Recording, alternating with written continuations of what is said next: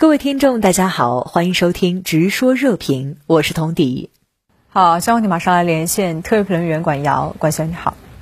就美国众议长佩洛西悍然顶风窜台，今天中国外交部宣布八项反制措施，并对佩洛西实施制裁，那您对此如何解读？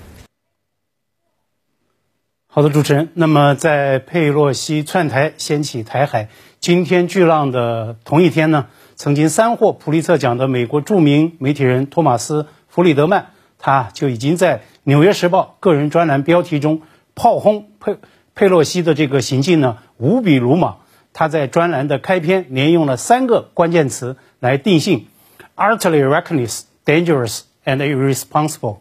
也就是无比鲁莽、危险、不负责任。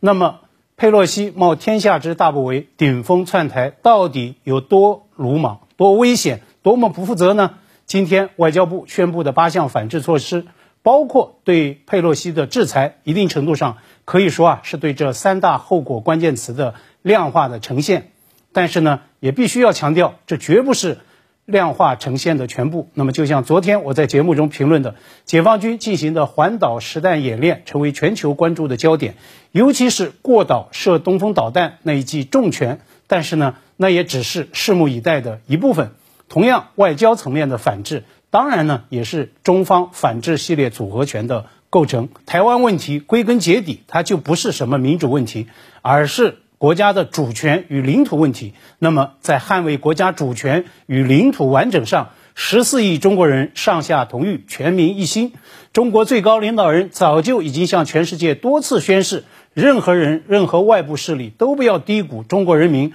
捍卫国家主权与领土完整的坚定决心、将坚强意志和强大能力。那么具体就这八项措施来看，涉及到中美军方以及政府司法、灭罪、速毒、人员往来、气候变化等等多部门、多领域的对话与合作。所以啊，这实际上也是跨部门协调出手的一个结果，是系统行为，是以实际行动对国家意志、国民意志做再一次的坚定表达。那么对佩洛西的制裁您又怎么分析呢？佩洛西窜台的第二天，就有外媒记者在追问这位美国政坛第三号人物会不会面临中方的制裁。华春莹呢当时回了这么一句，该来的都会来，对十四亿中国人背信弃义，不会有好下场。这是大国外长在柬埔寨出席东盟系列外长会期间的坚定的表达。今天啊是佩洛西亚洲行的最后一天，所以啊他是背着中国人的正义制裁令耻辱离开的。佩洛西此次窜访台岛，创下了另一项美国政坛的黑记录，他成为美国迄今遭遇中方制裁的最高阶的官员。美国史上最烂国务卿蓬佩奥同样上了中方的黑名单，但是呢，蓬佩奥遭遭制裁是在去年一月二十号，也就是拜登就职当天，也就是蓬佩奥卸任国务卿之时。所以呢，蓬佩奥他是以平民的身份领受中方的制裁的。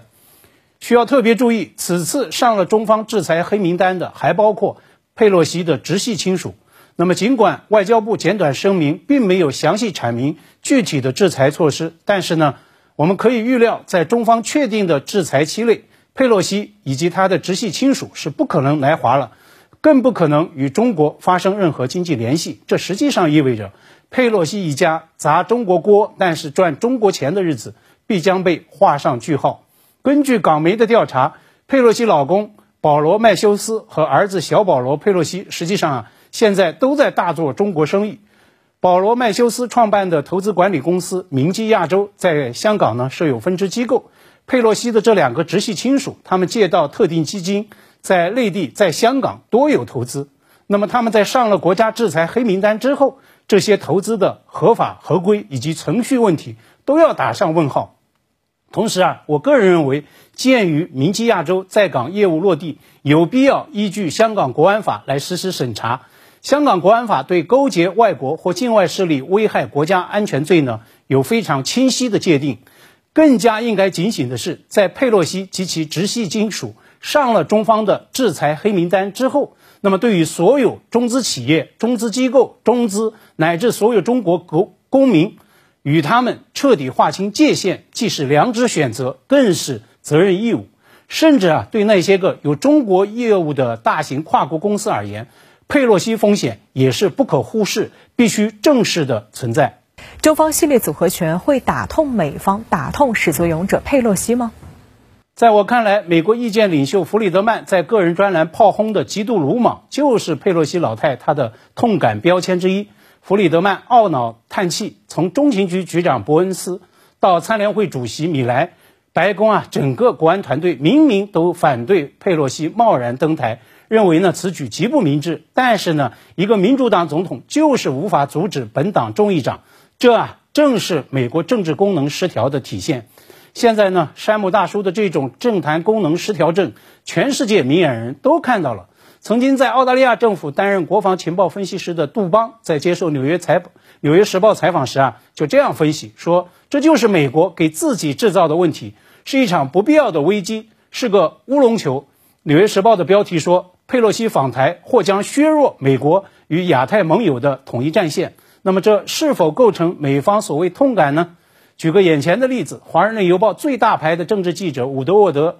新书啊，就爆料说，美军参联会主席米莱曾经两度在美军认定的危机时刻，其中的一次呢，就是在去年国会山骚乱的第三天，主动与中国军方的李作成将军紧急沟通。那么现在由佩洛西一手制造的中美危机正在上演之际，被弗里德曼爆料坚决反对佩洛西登台的这位美军参联会主席，他还能打通李作成将军的电话吗？从外交部宣布的最新的八项对美反制措施来看，我估计很难。那么这反制八拳的前三拳实际上都打在中美两军的沟通机制上。中国国防大学战略学教授孟祥青少将这几天啊，成为美国媒体引述最多、提及率最高的一名中国军人。他在央视就军方演训的到位点评被广泛引述。孟少将的一个最新解析是，解放军的实弹演训将美军航母逼退了好几百海里。那么这是不是也是美方的痛感呢？可以断言，中方这一套反制的组合拳一定会打得长、打得久，更将打得狠。那么最终打出的也一定会是台海的新态势，把解决台湾问题的主动权、主导权始终牢牢把握在十四亿中国人民自己手中。好，谢谢广阳先生在线和我们分享您的观点，谢谢。